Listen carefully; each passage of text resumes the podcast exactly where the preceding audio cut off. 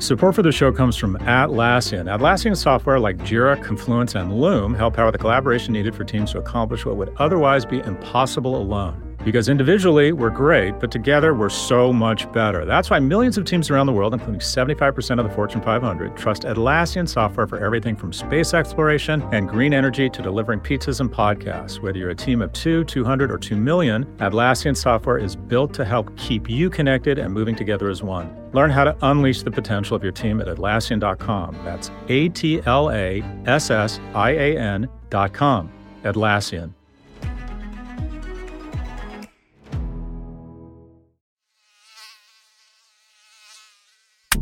You've probably already gotten your first bug bite of the season, but itch is way more than skin deep. I thought that all it was telling us was how do we sense something outside of our body? But it's teaching us how we sense everything, not just outside of our body, not just the five senses, but a thousand senses. This week on Unexplainable, scientists have barely scratched the surface of itch. So, how deep does it go?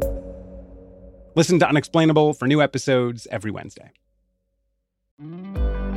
I'm Scott Galloway, and this is No Mercy, No Malice. We become what we pay attention to. And firms ranging from Apple to Amazon, Twitter to TikTok, or Facebook to Fox News all want us to be them. Attentive, as read by George Hahn. For the better part of the past century, the most important commodity has been oil. Wars have been fought over it. Pearl Harbor was a preemptive strike to secure Japanese access to Indonesian oil, and it elevated desert tribes to the ranks of the wealthiest cohorts in history. But the sun has passed midday on oil's supremacy. We've moved from an oil economy to an attention economy. We used to refer to an information economy, but economies are defined by scarcity not abundance. Scarcity equals value. And in an age of information abundance, what's scarce? A. Attention.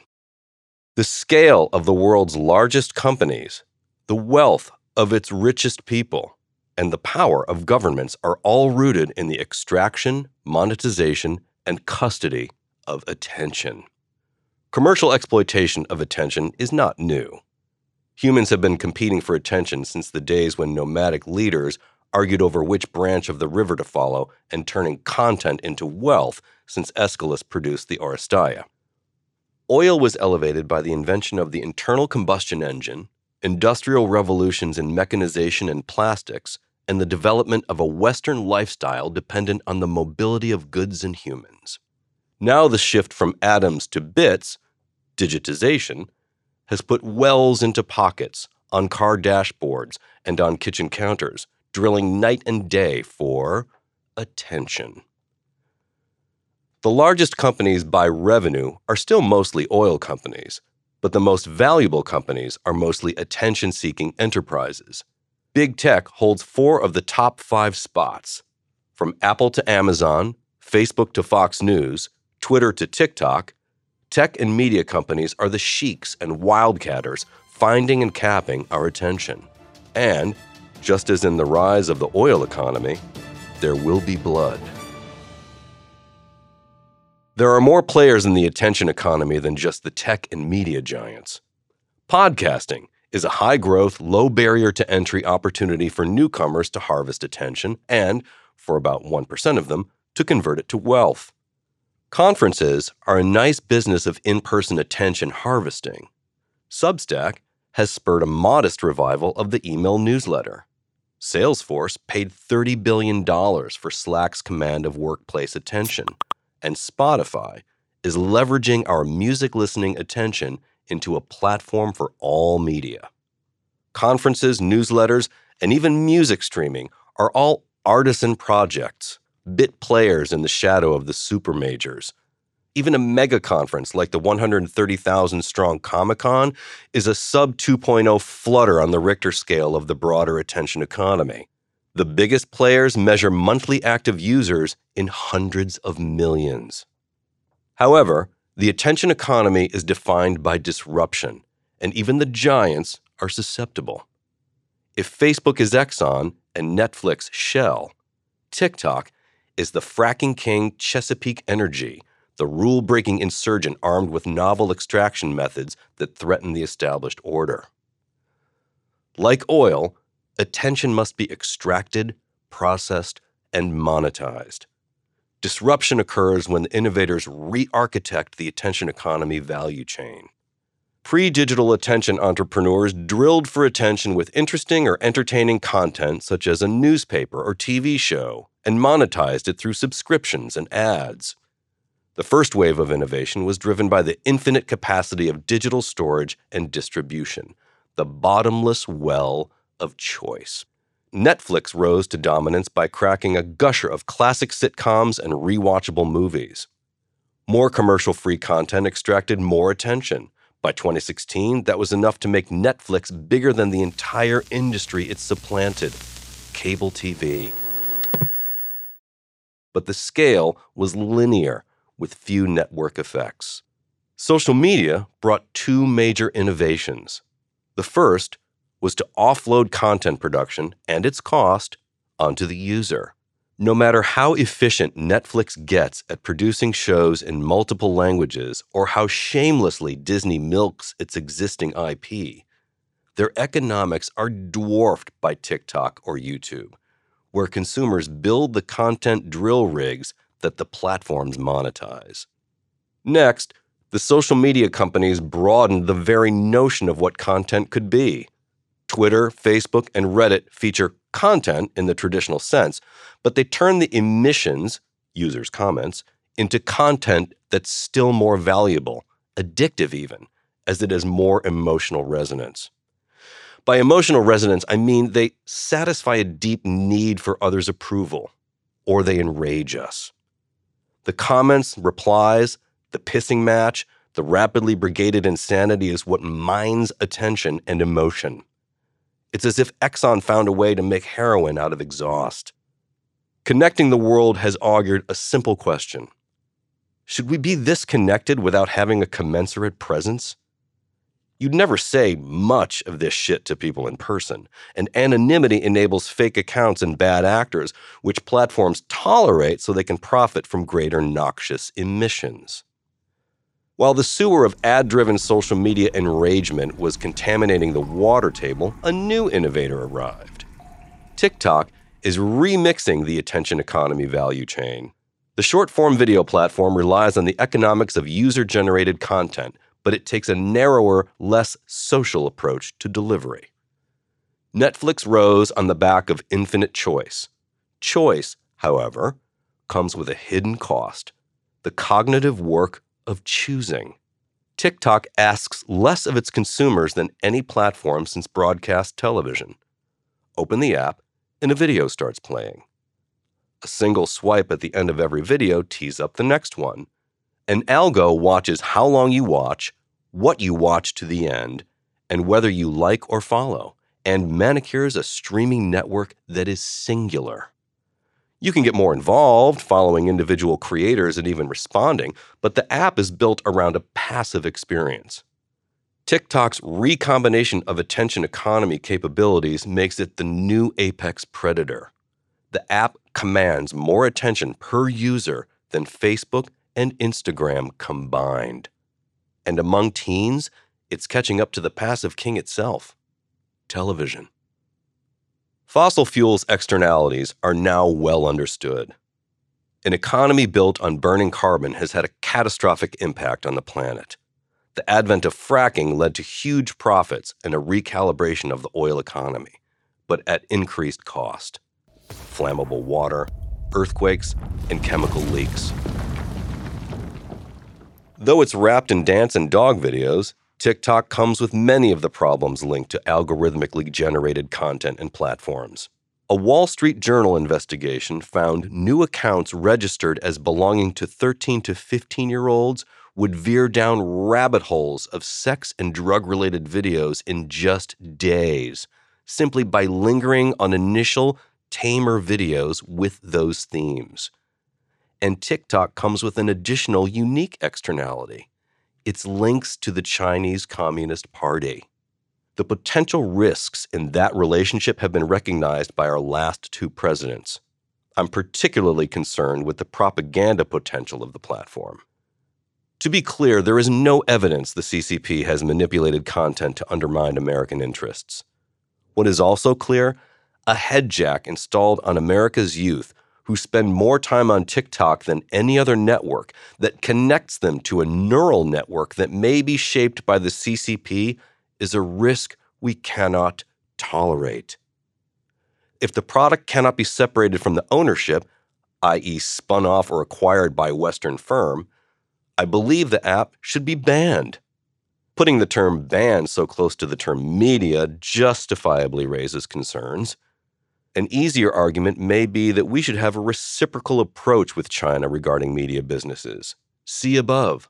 Ban TikTok. It was a theme sounded by others at the Code conference. When I asked Axel Springer CEO Matthias Döpfner for his thoughts on TikTok, I expected a watered down, we're watching them, nothing burger response. That's the protocol for a public company CEO.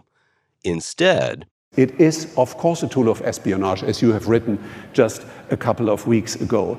And uh, I think we, we should just have this kind of self respect, and that's why I concretely think TikTok should be banned in every democracy. There are signs of momentum rumored regulations that could result in a ban and calls for App Store bans from FCC Commissioner Brendan Carr. We banned Russian oil. Why not Chinese potential propaganda? Others see it differently.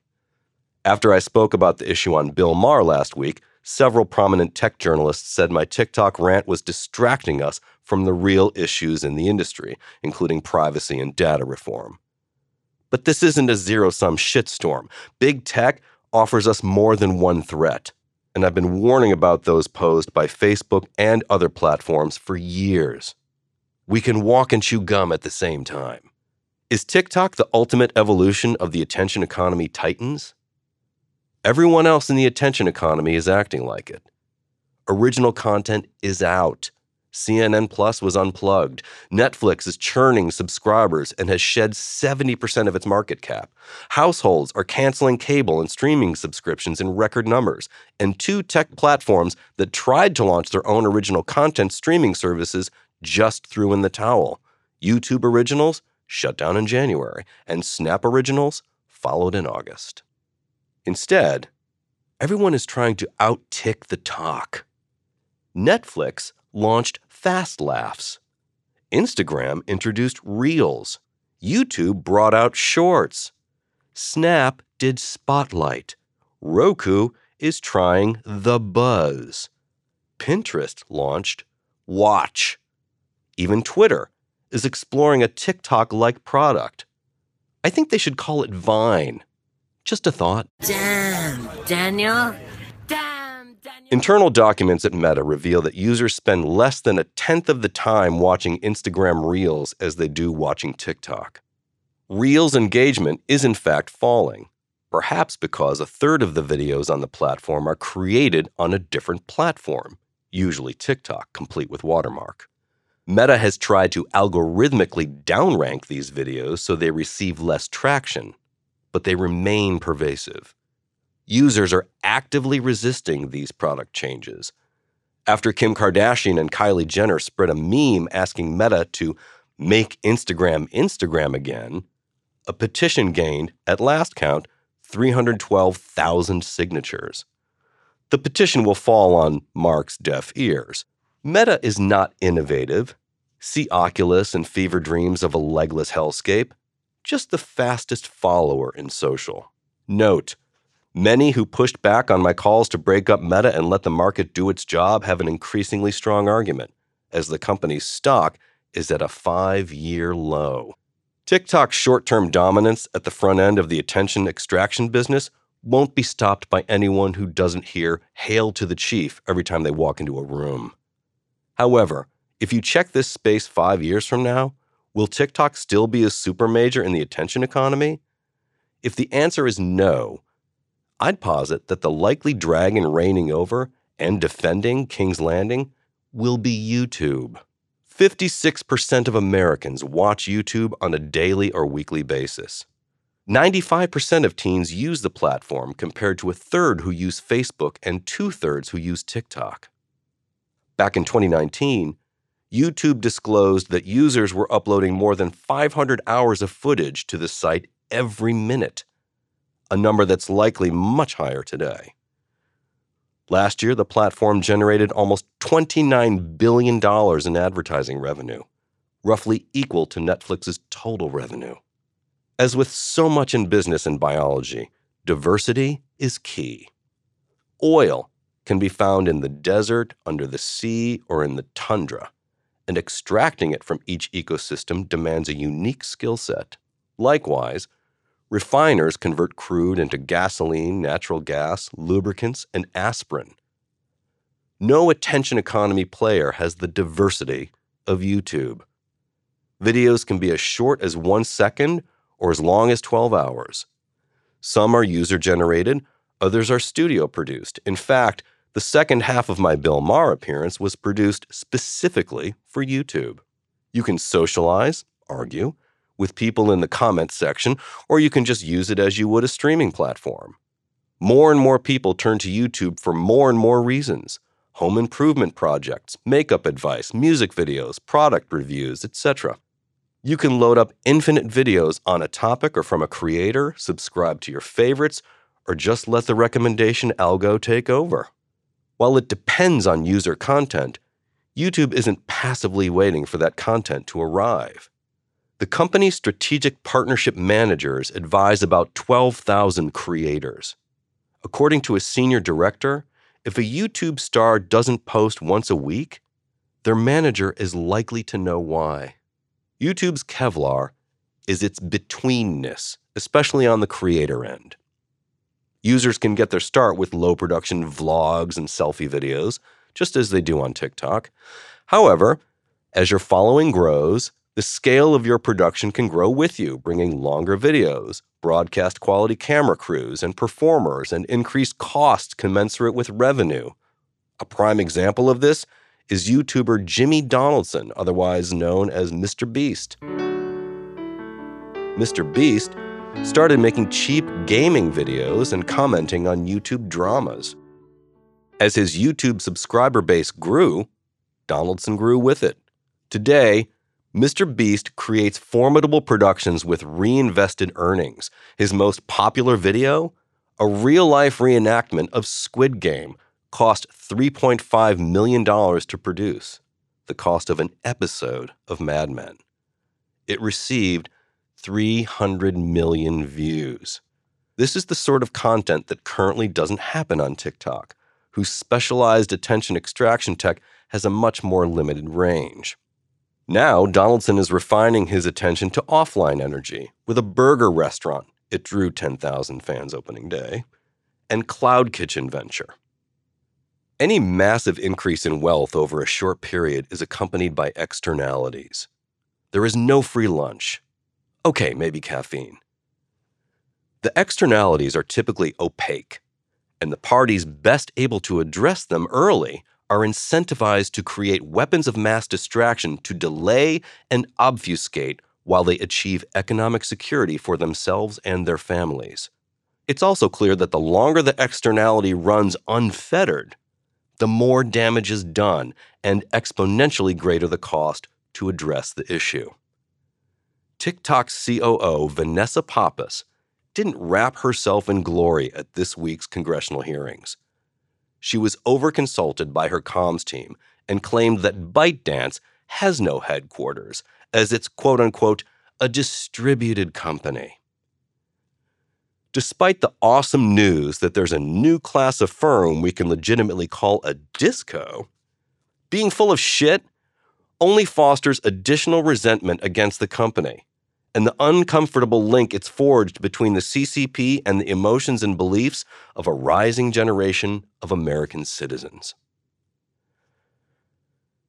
This shouldn't distract us from the still clear and present danger American platforms present to our privacy teens' mental health, and our less and less civil discourse.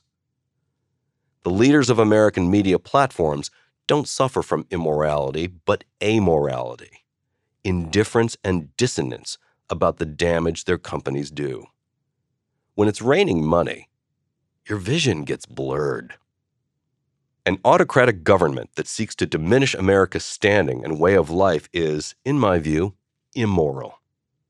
There is evidence that the CCP has used and will continue to use all assets at its disposal to undermine U.S. interests domestically and abroad. TikTok should be spun to Western investors or treated the way China treats American platforms kicked out. Life is so rich.